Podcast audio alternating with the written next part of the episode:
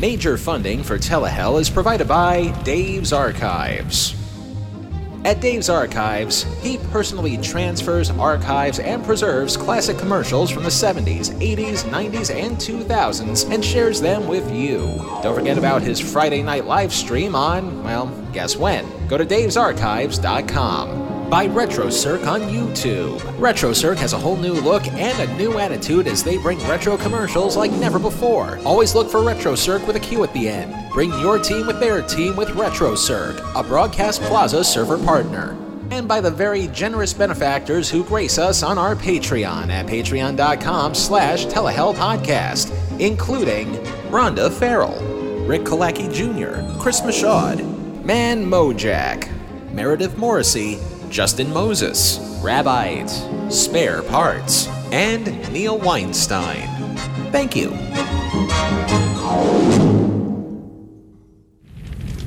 It's comforting to know that even in the face of fear, famine, pestilence, societal changes, and the overall sense of being angry at things, whether the reasons are warranted or not, the Academy Awards can still take place.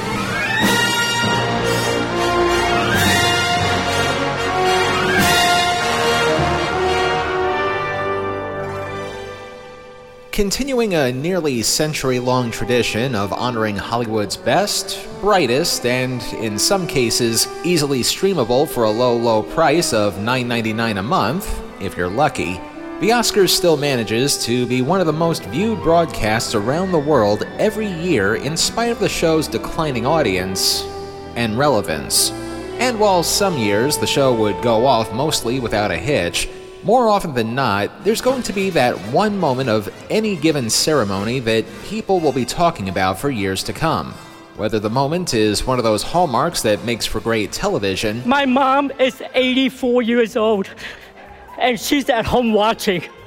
Mom, I just want an Oscar. Or, as we're about to find out, moments where you feel so bad for the people who make them that it's you, the viewer, who wants to be the one who crawls into a hole and dies. Used to work a lot for Walt Disney, starring in cartoons every night and day. But you said goodbye to Grumpy and Sleepy, left the dwarves behind, came to town to stay. 1989 Snow White incident, episode 12, has gone down in history as the Oscar punchline to win them all. And the Oscars Stars of Tomorrow piece that happened the same year, episode 42, pretty much became a punchline both by association and on its own merits. I have studied extensively. I studied with Stella. I studied with Strasberg. I study Stanislavski. I am a serious actor. I was on Dynasty. But why should those moments take all the scorn when there were a number of Oscar moments that are equal or even greater in their stupidity? We'll find out as we count down the top eight other dumbest moments in Oscar history today. And now, love it or shove it. This is Telehell.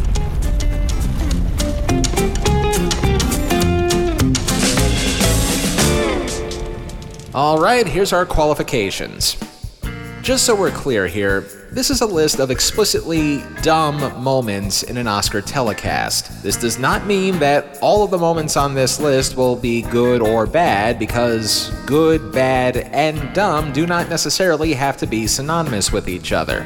These are really moments when the audience scratches their heads so hard that their scalp winds up peeling off. The kind of moments where one wonders, what were you thinking, if at all? In other words, pure stupidity. And as such, this means that we will not be including any speeches by winners or presenters where anybody gets to make a political or societal statement of some kind. Granted, that's what many award speeches have devolved into lately, but as we've said in the past, we're not a political podcast. We live in a time where we have fictitious ele- election results that elects a fictitious president. So, nothing pertaining to things like Michael Moore's speech in 2003, Bob Hope freaking out over an anti Vietnam documentary in 1975, or even Sacheen Littlefeather accepting an award on Marlon Brando's behalf in 1973. And besides, she suffered just enough ridicule for that moment that the Academy eventually apologized to her before her passing just last year. And in keeping with our own bylaws, not only will the moments in question have to be easy to obtain, but we also have to disqualify things that are still very fresh in people's minds within the past three years. So, unfortunately, if you're expecting me to be the last creature on Earth or in the underworld to talk about the fresh slap of Bel Air, Will Smith just smacked the shit out of me. I'm gonna have to keep his name out my fucking mouth. At the same time, we're also not going to mention the debacle of the 2021 telecast because even though the ceremony itself had experienced a number of problems both on camera, off camera, and with circumstances beyond anybody's control, the focus was then shifted to trying to frame a recently deceased celebrity as not only a possible winner, but would also try to give the show a Hollywood ending, only for that ending to be more of a downer. Chadwick Boseman, Ma Rainey's Black Bottom. And the Academy Award for Actor goes to Anthony Hopkins, The Father. Like, seriously, whenever people ask about our death exploitation rule, I point to Chadwick Boseman's postmortem snub as a prime example, so unfortunately, no to this moment as well. Finally, just to make sure we hit our nine circles quota for the week, the Oscars represent Hollywood excess at both its finest and its worst, honoring famous people for their achievements for sure, but at the same time, it's also a major TV event designed to draw in big ratings and the advertising dollars that go with it, marking a one two punch for gluttony and greed. And a lot of these moments try to do their very best to shake up what's otherwise a pretty status quo showbiz event to the point that even the slightest thing wrong would be considered heresy to the Hollywood elite, and also resulting in a wrathful viewing audience depending on the severity of the moment in question. Okay, minimum requirement done for the week. Now let's take a look at some star fuckery.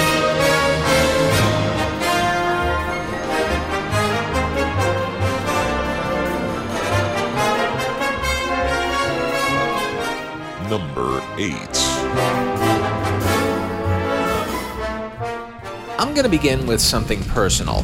The first ever Oscar ceremony I saw on TV was the one that aired in 1995. Not necessarily because I was interested in the movies that were up for awards that year, but because of the guy they selected to host that year's show.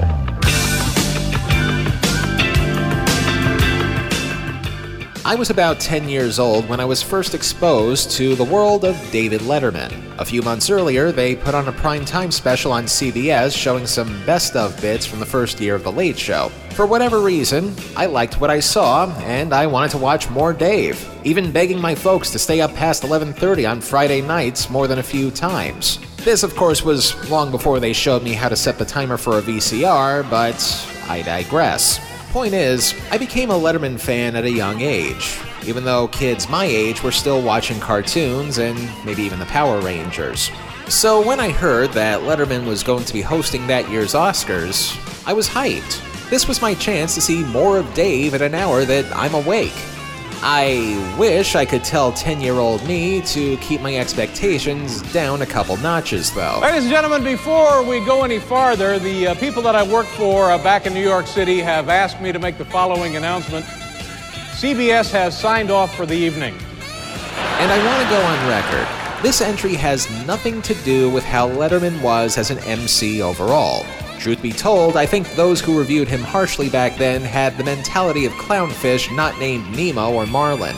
Letterman and his writers were perfectly fine to those who were already fans of his, and audiences for late night TV versus audiences for wide ranging primetime events would be like comparing apples and Volkswagens. Simply put, you can't please everybody all the time. But remember, this is a list of dumb Oscar moments, so I still have to call it like I see it. This first moment on the list, to this day, has the letters WTF written all over them. I've been dying to do something all day, and I think maybe we can take care of this Oprah?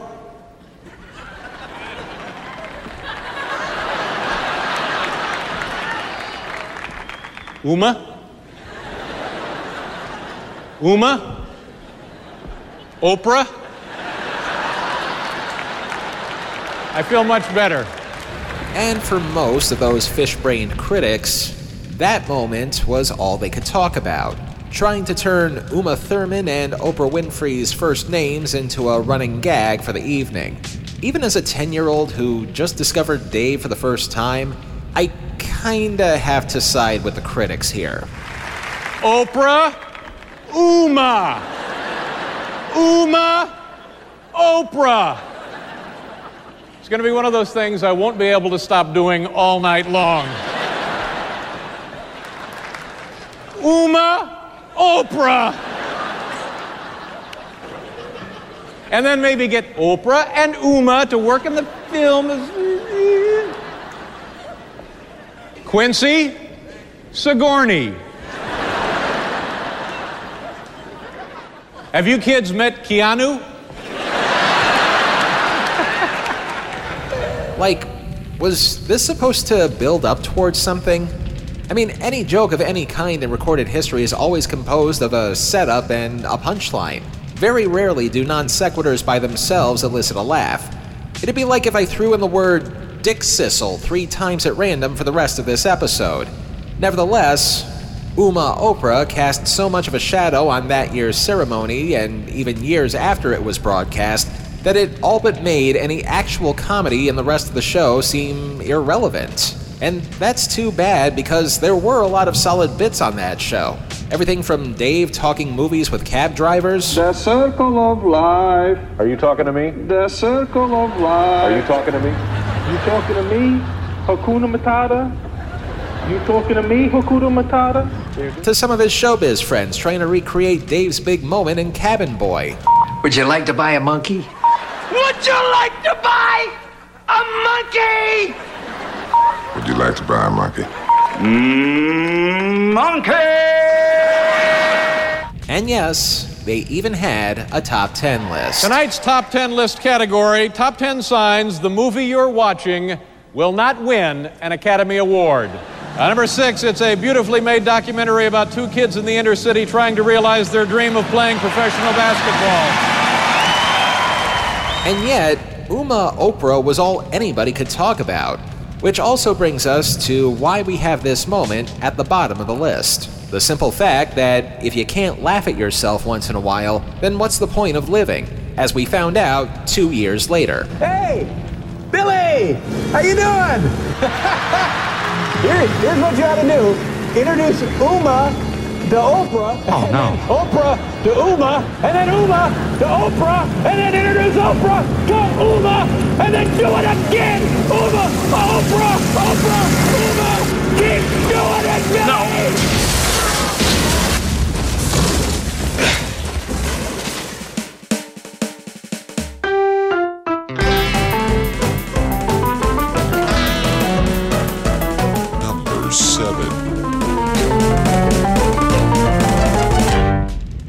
Put this next moment relatively low on the list because even though the moment itself was one of the first times in many years that people actually used the Oscars as a genuine piece of water cooler conversation, it's also a reminder that we're only human and that we all make mistakes. It's a privilege for us to present the final award of the evening.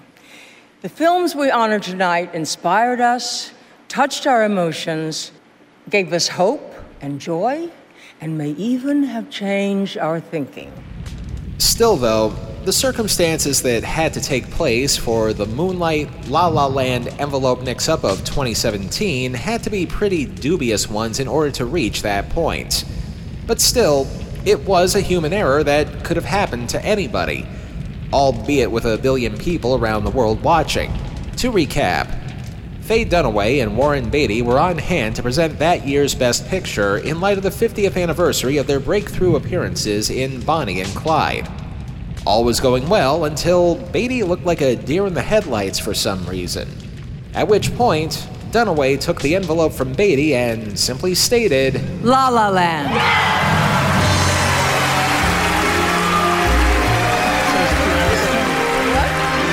And the people from the movie came up on stage and actually started saying their thank yous. Until one of the movie's producers casually, calmly, and people forget this part, graciously mentions this. We lost, by the way, but you know. I'm sorry. No, this, there's a mistake. Moonlight, you guys won Best Picture. Moonlight won. Come on, this is not a joke. This is not a joke. I'm afraid they read the wrong thing. So naturally, confusion sets in. Warren Beatty still looks confused as another one of La La Land's producers rips the correct envelope from Beatty's hands and sets things right. Moonlight, Best Picture. After all was said and done, everybody, including host Jimmy Kimmel, was trying to understand what the here just happened. Warren, what did you do? I want to tell you what happened. I opened the envelope and it said, Emma Stone, La La Land. That's why I took such a long look at Faye and at you. I wasn't trying to be funny. Well, you were funny. That Thank you very funny. much. Thank Yeah. you very much. Wow, this is. This um, is Moonlight, the best picture. Yeah. Okay. This resulted in a number of changes in the following year's ceremony. Everything from more legible writing on the envelopes to more diligent employees of PricewaterhouseCoopers handing them out. But no matter what this resulted in, at least we can all agree that it was simply a case of human error, one that was eventually rectified when Beatty and Dunaway came back the following year to set things right. It's so nice seeing you again. As they say, presenting is lovelier the second time around.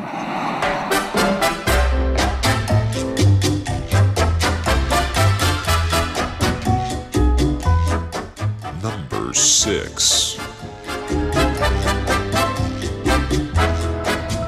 Unlike the La La Land incident, where it seems to be a case of human error gone awry, this moment should not have happened simply for the fact that even the most basically educated human being should be able to read things properly off a teleprompter.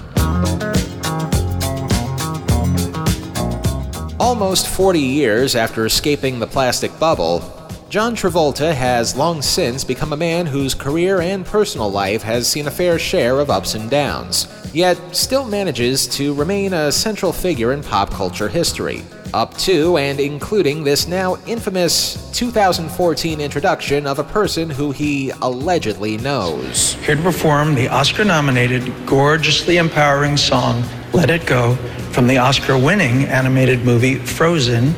Please welcome the wickedly talented one and only Adele Dazim. Of course, we know now that the person he was trying to introduce was actually Broadway and Disney royalty, Idina Menzel. To hear Travolta do it, however, would require a subscription to Hooked on Phonics. They said, oh, by the way, we've changed the, uh, Idina's name to phonetic spelling. I went, but, but what, what, what do you mean? Go! So I go out there and I get to her thing and I thought, hmm? And in my mind, I'm going, what? What, what is that name? I don't know that name.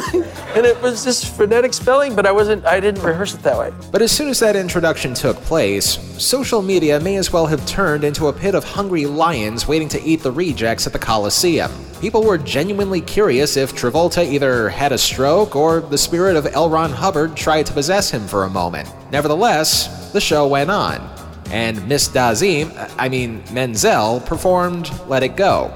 You might even say that she sung like a bird. Maybe like a dick sissel. But she wouldn't let the situation go that easy. In an interview with Andy Cohen a few years ago, Adele, I mean Idina, took it all in stride. You heard him say it. I and then how did you get I'm yourself gonna tell you right together? now, this is what I did. I thought I'm going to sing the song to my son and not worry about Julia Roberts and Right. Meryl Streep and don't forget to breathe. And then he introduced me, and then for eight seconds, I felt very sorry for myself. And then, Wow. and then I said, "Get my."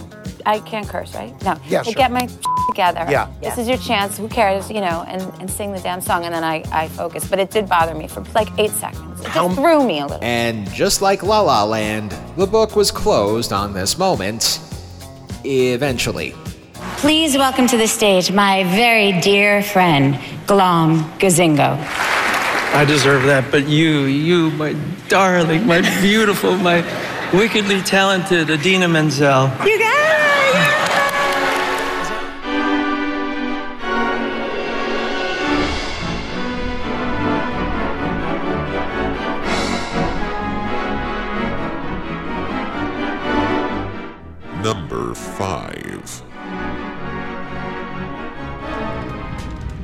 Some moments in Oscar history have gone down as mind boggling ones that people still talk about to this day, while other moments of equal value get swept under the rug of history in the hopes that people will never speak of those moments again.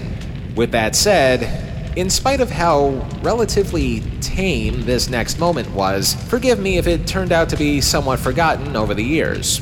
2003's Oscars were already marinated with tension in the air from outside factors, namely the second war in Iraq that began just a few days earlier. A tension that was already heightened thanks to a moment that took place We earlier. live in a time where we have a man sending us to war.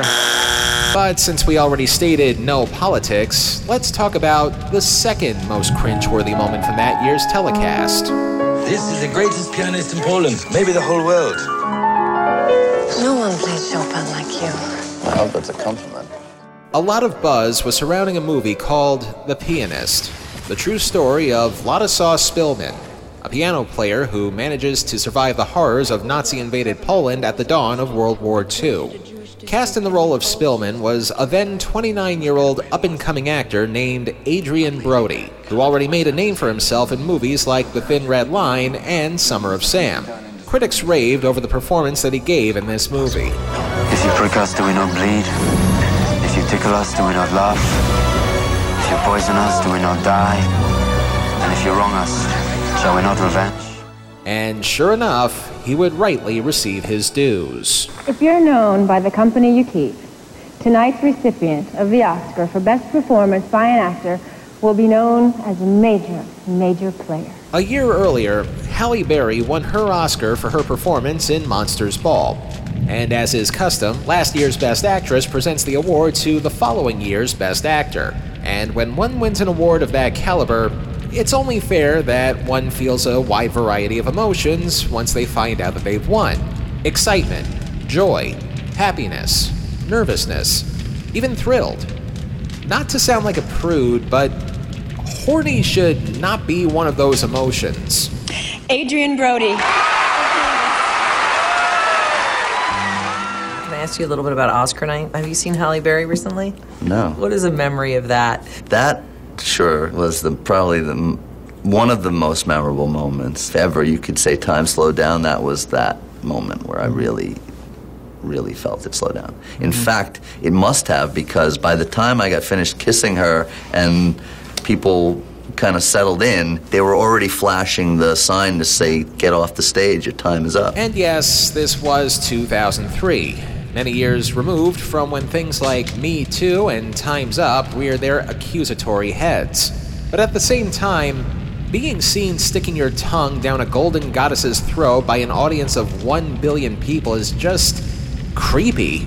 No matter how much face you save in your Oscar speech by thanking your mom and supporting the troops.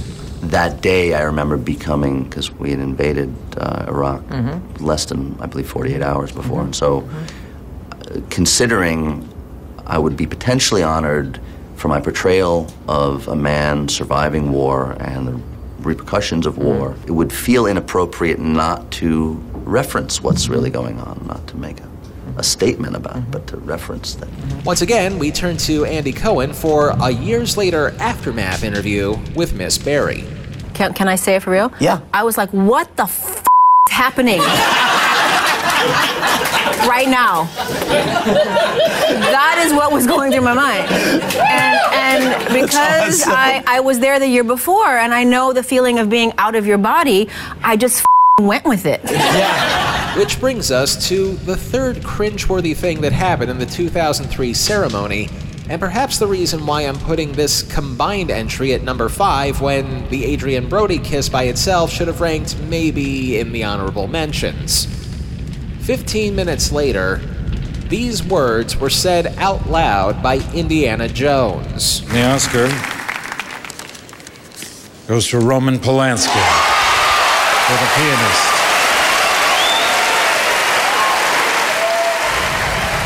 So many cans of worms that could run a bait and tackle shop could be opened to discuss why Roman Polanski's win for Best Director followed immediately by a standing ovation for the bastard sends the coldest of chills down my spine. I don't care how big a genius he was cinematically or how good the pianist was. The guy is still a creep, he belongs down here, and that's all I'm gonna say about it. On that note, we've reached the halfway point on our quest to throw some tarnish onto Hollywood's favorite golden idol to worship. Kneel before your God, Babylon! I know, that was a clip from the Emmys, but the reference still applies. Our star fuckery will continue after the break.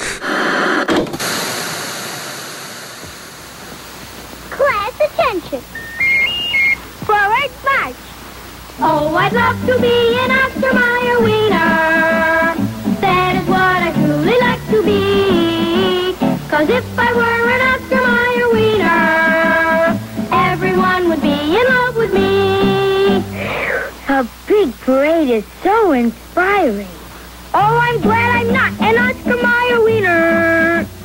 That is what I never want to be. Cause if I were an there would soon be nothing left of me. Oh, I love to be Oscar Mayer wieners are all meat, all good meat, rich in complete meat protein, mildly seasoned to bring out all the good meat flavor. Everyone would be in love with me. Next week, you handle just the refreshments, Freddie. This week on Telehell's premium content of The Damned. The earlier ones was a was something called Winnie's theme, which was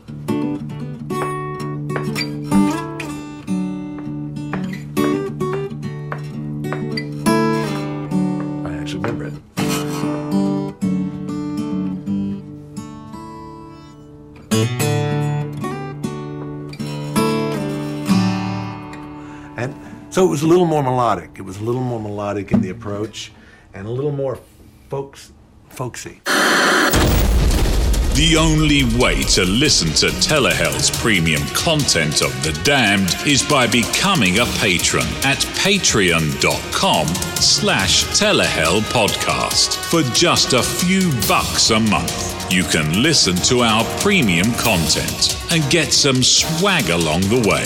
Once again, that's patreon.com slash telehell podcast. And now, back to this week's torture.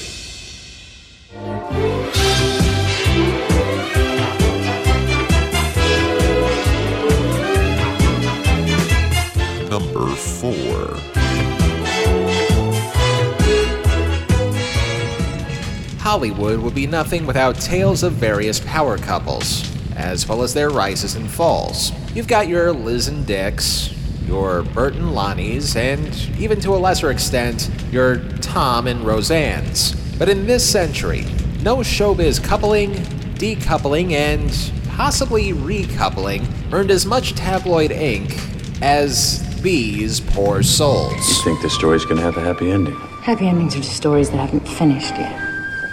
Brad Pitt and Angelina Jolie were one of our favorite celebrity couples. Still no word on when actress Angelina Jolie will deliver her twins, but the impending births and her early admittance to a French hospital are an international media sensation. Well, there are reports today that Brad Pitt and Angelina Jolie bought a man made island off the coast of Dubai. It's shaped like. So you were in an I Hate Rachel club? Yes, he was. No, no.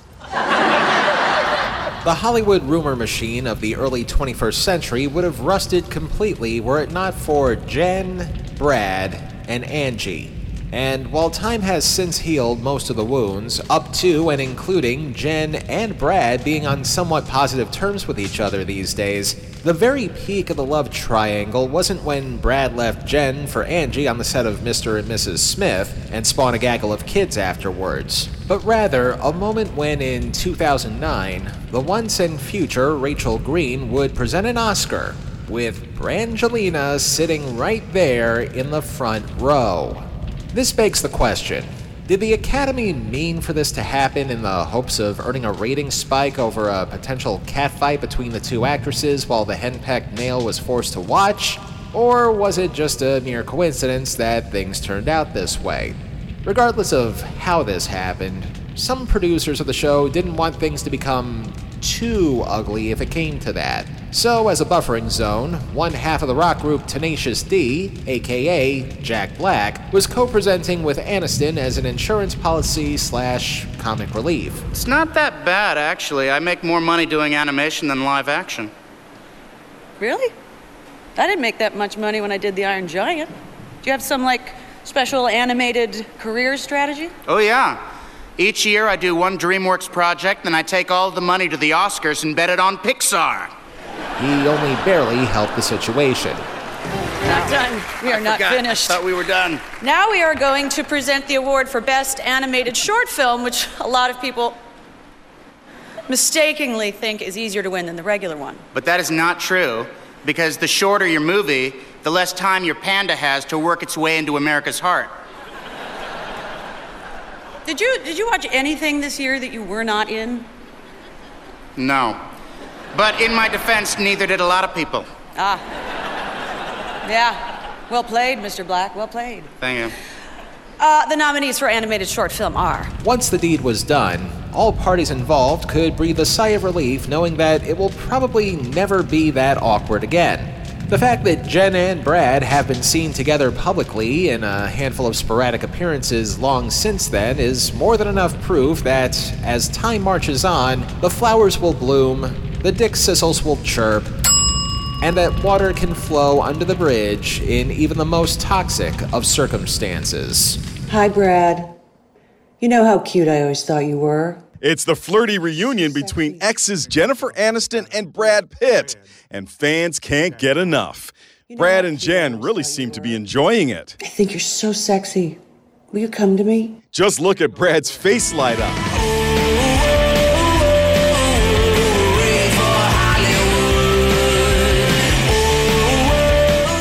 Number three.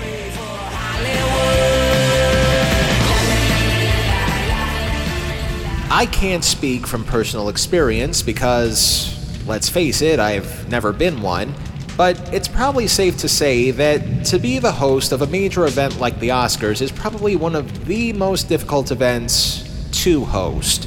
Not only are you dealing with a potentially large audience, but because of how large that audience can be some years, you gotta keep all the action moving by being broad with the material and otherwise be a personality that everybody in the world can agree on. Why else would you think they let Billy Crystal host nine times? Nine times.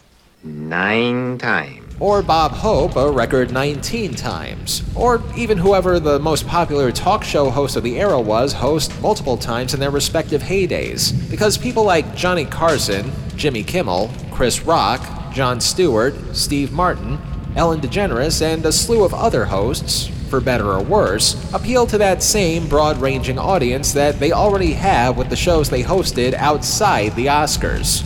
That, and to quote the words of a man who's lived a thousand years, Clever things make people feel stupid, and unexpected things make them feel scared. So, whenever it's announced that somebody who's never hosted the Oscars before is about to do so for the first time, especially with someone of zero Master of Ceremony experience whatsoever, the audience is still willing to give them a chance to impress and also the benefit of the doubt. Many people gave it a shot, many people never made a second appearance, and life moved on with a tried and true. And I'd like to believe that these two poor souls are the reason why the tried and true remain what the producers of the Oscar cast keep trying to strive for.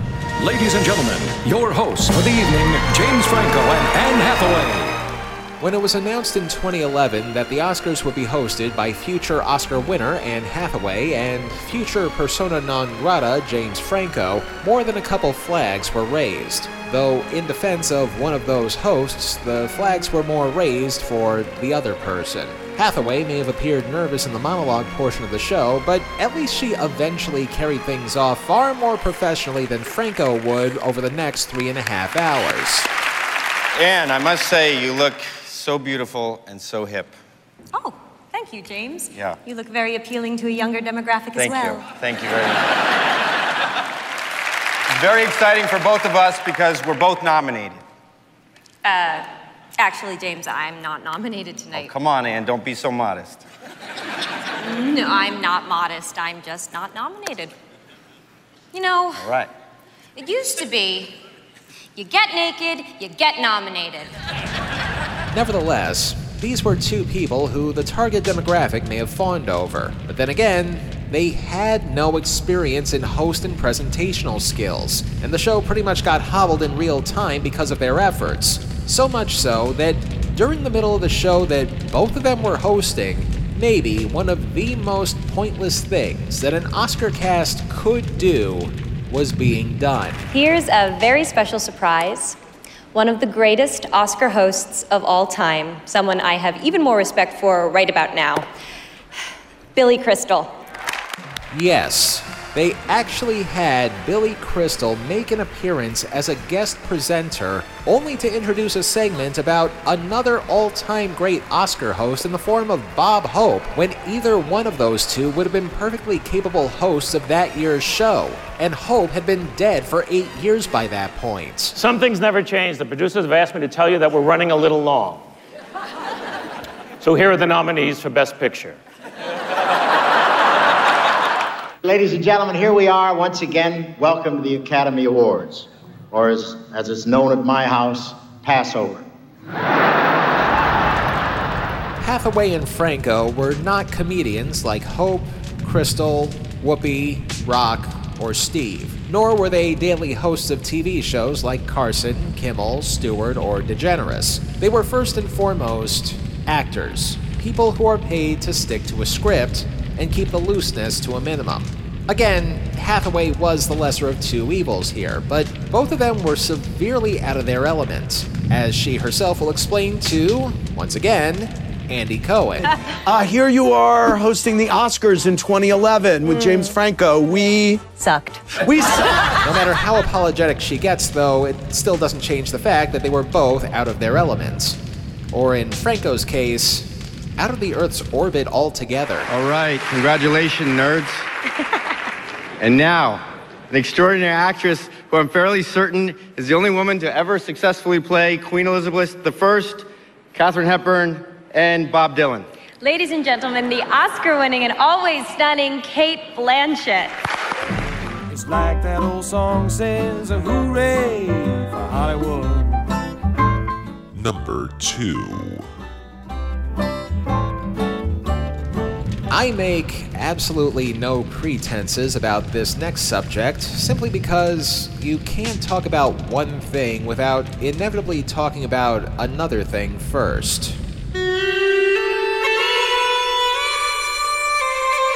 Full disclosure, I was 12 years old when Titanic was first released in 1997. I was sort of at that age where puberty didn't quite hit me yet, and I was also at the tail end of the boys rule, girls drool phase of my life.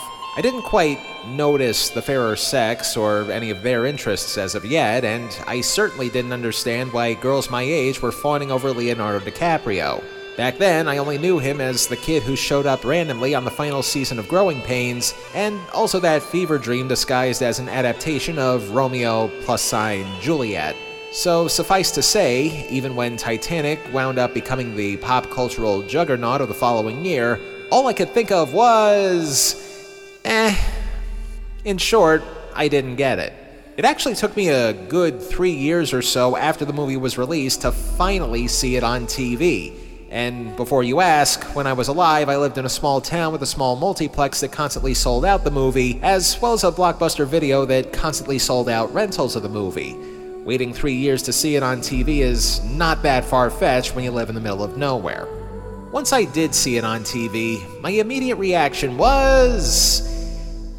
Really? This won all those Oscars? Let's face it, if La La Land won Best Picture for more than 90 seconds, Titanic would become the second most overrated movie of the past 30 years. That's how little I cared about the movie, the phenomenon, the merchandising, the overall whoring out slash exploitation of a disaster, and anything else connected to it, up to and including the 11 Oscars it won that year, including Best Picture and Best Director. Which brings me to. The Oscar goes to James Cameron for Titanic. Depending on who you ask, James Cameron certainly deserves to be enlisted among his fellow directors as one of the all time greats, and we should also give him all the credit in the world for coming up with innovative special effects for each of his movies. But as soon as he won his first Oscar that evening for Best Director, any chance for him to go down in history as a humble director sunk faster than a ship to an iceberg. Mom, Dad, there's no way that I can express to you what I'm feeling right now. My heart is full to bursting, except to say, I'm the king of the world!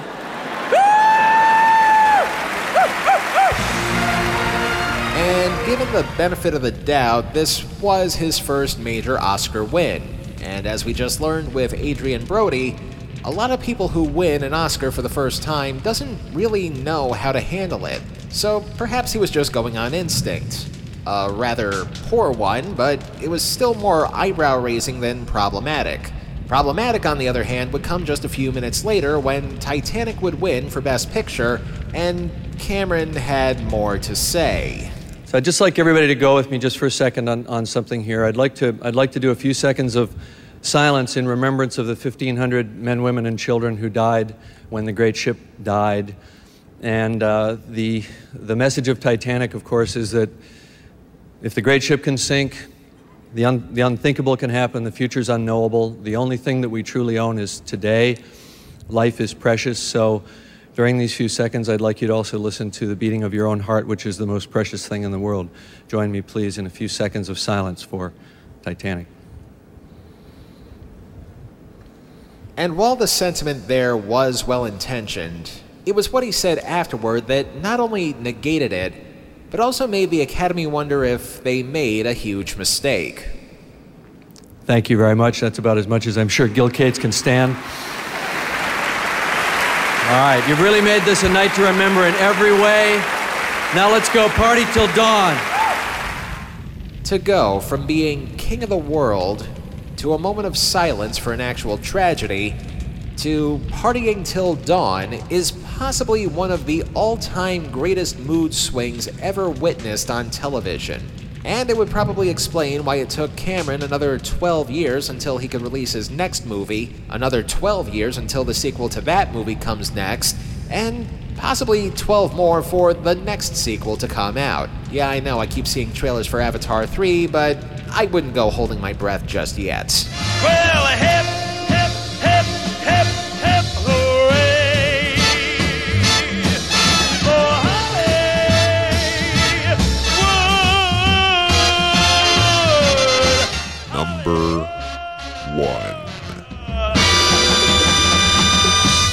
As I said at the top of the episode, and as I also say from time to time, good, bad, and dumb doesn't necessarily have to be synonymous with each other all the time. Something can be dumb and people can get a good laugh out of it. Or something can be dumb because you can't believe that that particular something is happening in the first place.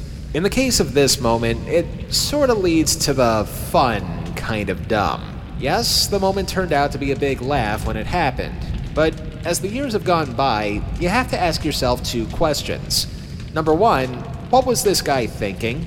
And number two, why the here was the thing that he did ever popular in the first place? Well, yes, they call him the street. Look at that, look at that. Fastest thing on two feet. The year is 1974. The war in Vietnam was reaching its downfall.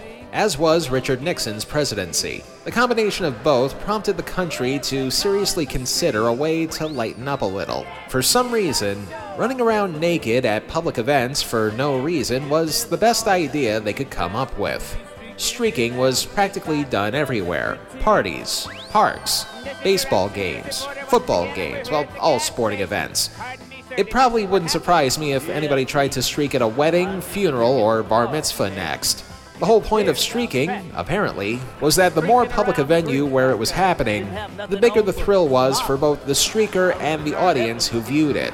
Which brings us to that year's Oscar ceremony, co hosted by one of the great fancy lads of our time, David Niven Jr. He's on hand to introduce the final presenter of the evening, and he begins with a standard flowery English introduction. If one reads the newspapers or listens to the news, it is quite obvious that the whole world is having a nervous breakdown. In the motion picture industry, we do not, thank God, contribute to the shambles by manufacturing tanks, flamethrowers. And just as the windup is made, a long haired man wearing a mustache, a peace sign, and nothing else gives people a reason to tune into the Oscars for the next decade, wondering if anybody would be willing to try this stunt again. And someone, quite likely,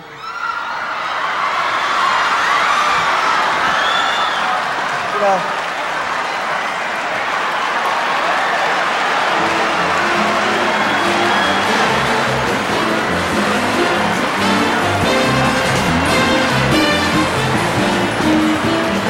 man who did the deed was a photographer and LGBTQ activist named Robert Opel. How he wound up on the Oscars stage that year remains something of a mystery. Some people believe that he snuck onto the stage. Others believe that he was a secret stunt being perpetrated by the show's producers. Regardless of what happened, Opel was never charged with the act, which, for the sake of television censorship, was only seen from the waist up.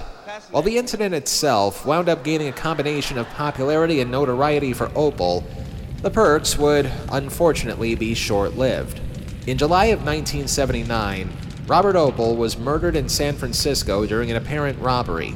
His nephew and namesake, Robert, is now the caretaker to the elder Robert's legacy, not just by showcasing his photography work, but also as the producer of a documentary called Uncle Bob, which chronicles his life and unfortunate death. Can I speak for you?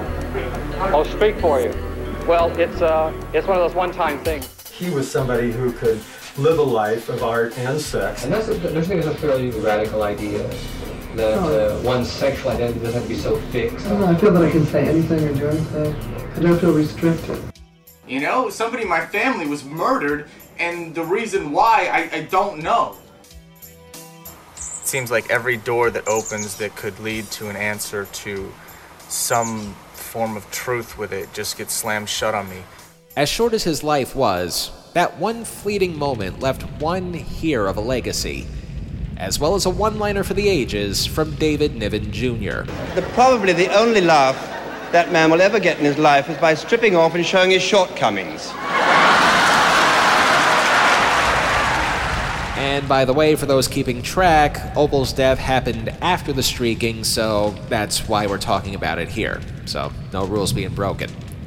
Barring unforeseen circumstances, I think I've had enough Oscar moments to last me several eternities. Maybe next year we can talk about a TV adaptation of a movie instead. Because all this star fuckery is giving me a rash in the swimsuit area, which spares me the chance to say that it's a real pain in the dickcissel. In the meantime, what the? Stand by for emergency transport to my office. Oh shit, what do they want now? What? Oh, not the tube again!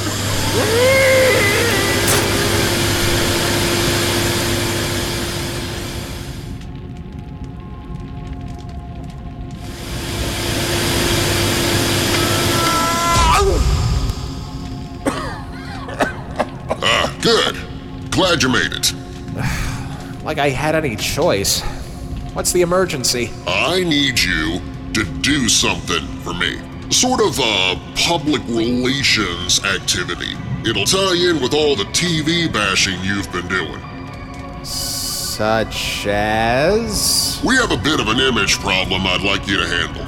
I've been doing a little bit of scanning through the history books, and, well, much to my surprise, I'm finding a couple of entries that depict us in, well, not so much in a negative light, but rather a laughable one. I mean, we're supposed to be a place that invokes thoughts of fear, famine, pestilence, death, and, well, all things that are just unpleasant in general. Recently, though, I came across a couple of things from the past that, well, flat out make a joke of the underworld. A joke how? Think of it this way. Try to imagine the most horrifying images of war atrocities, serial killers, and human misery ever known to mankind. Now, picture those same images being set to the worst possible song to try and fit the mood. Ugh. You mean like the bombing of Hiroshima set to the tune of Sunshine Day by the Brady Bunch kids? Exactly. And with that, here's what I want you to do. Go into Hell's Archives, pick out your combination of any three TV shows, TV movies, TV moments in general, that essentially make fun of the underworld, review them like you normally would, but more importantly, really lean into how much they get wrong about this place. That we are not a joke, that we're meant to be taken seriously, and that people should cower in fear and horror over the mere thought of us and me existing. And what's in it for me if I do this? What's in it for you? What's in it for you? Oh, I don't know. Uh, how about still being able to exist? Shit. It is all the same with you people, isn't it? We do a job and you give us a snack in return. Do I look like Shaggy from the Scooby Gang? Don't answer that. Do your job and you don't get your soul turned to dust. That is what's in it for you. Oh, and one other thing. Taking a look at the charts, and it seems as though this assignment is gonna run straight on through to your 100th subject. And not to put any further pressure on you, but I hope you have something significant planned for that occasion too. Well, you just said that you wanted me to cover three subjects that mock us, so that doesn't really give me a lot of wiggle room here. I'm not talking just about the subject you pick for that one. I mean, add a little pizzazz to the show. Don't just have it be about you taking down a TV show. Throw in something with a little oomph. Oomph? Oomph. Yeah, you know, something that'll grab a lot of earballs, something that'll get people's attention, something that'll bring the ratings of this snooze fest above the flatliner level for once. Yeah, that's gonna be a little hard to do with just a month's preparation and. Ah, jeez, that's hot! Do something big for your 100th show where you're gonna become leftover Salisbury steak at an underfunded inner city school in East Orange, New Jersey. But again, no pressure. And you still have two more shows until you get there. Anything else? Just one thing. Apparently, you struck quite the chord with the crowd, doing three shows in a row, three days in a row, back in January. I hope you don't mind doing that again for March. sure, Let, let's go for a second brain hemorrhage. It's not like my living condition's gonna be changing for the better or anything, right? Is that a yes? I'd say it's less of a yes and more of a I have no choice, do I? kind of thing. Good. So that's three shows that mock the underworld. One of those shows is episode 100, and I want something big to happen on that one. You comprende? De nada. Gracias. Speaking of Spanish, I gotta hit the surface now for the annual negotiation with Mexico's water supply. Don't ask, they know why. I'd say knock 'em dead, but, well, that'd be a little redundant. So I'll say break a leg, because that's always fun. Later, fuckface.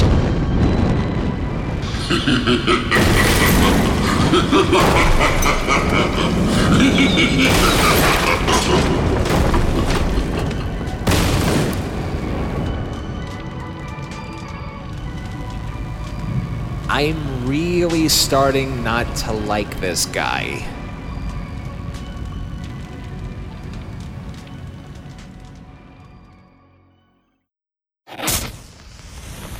Coming in March on Telehell. As cliche as the old saying goes, we must give the devil its due. And this coming March, we review three programs with an underworldly common bond, all three of which will be dropping on March 24th, 26th, and 28th. After what we went through in January, we kinda need to pace it out a little this time. And the first one we're gonna look at features a guy that I can actually kinda sorta identify with. And I know that if you give me a chance, sir, I can deliver his soul. The fiery underworld was never cooler than when Rat Packer Sammy Davis Jr. went straight to hell as one of Satan's minions in Poor Devil. Until then, If it's not in Telehell, it's not worth a damn. The part of the boss was played by Darren Marlar, whose show Weird Darkness can be heard everywhere you stream podcasts or at WeirdDarkness.com. Telehell was written, produced, edited, and narrated by me, Justin Hart. All clips used in this program are protected under the Fair Use Doctrine of the U.S. Copyright Act of 1976, and all clips used come courtesy of their respective companies and owners. Some of the music used in this program comes courtesy of YouTube and their audio library service. Telehell is a production of Horton Road and is distributed by Libsyn. You know that thing that people do in order to communicate with each other without actually having to look each other face to face? You know, social media? Well, we do that. Look for us on X, Facebook, and now Blue Sky. All three of them at Telehell Podcast. And don't forget to like, comment, rate, subscribe, and pretty much tell us what you think of our show everywhere that you can stream us. And also in our complaint line, telehellpodcast at gmail.com.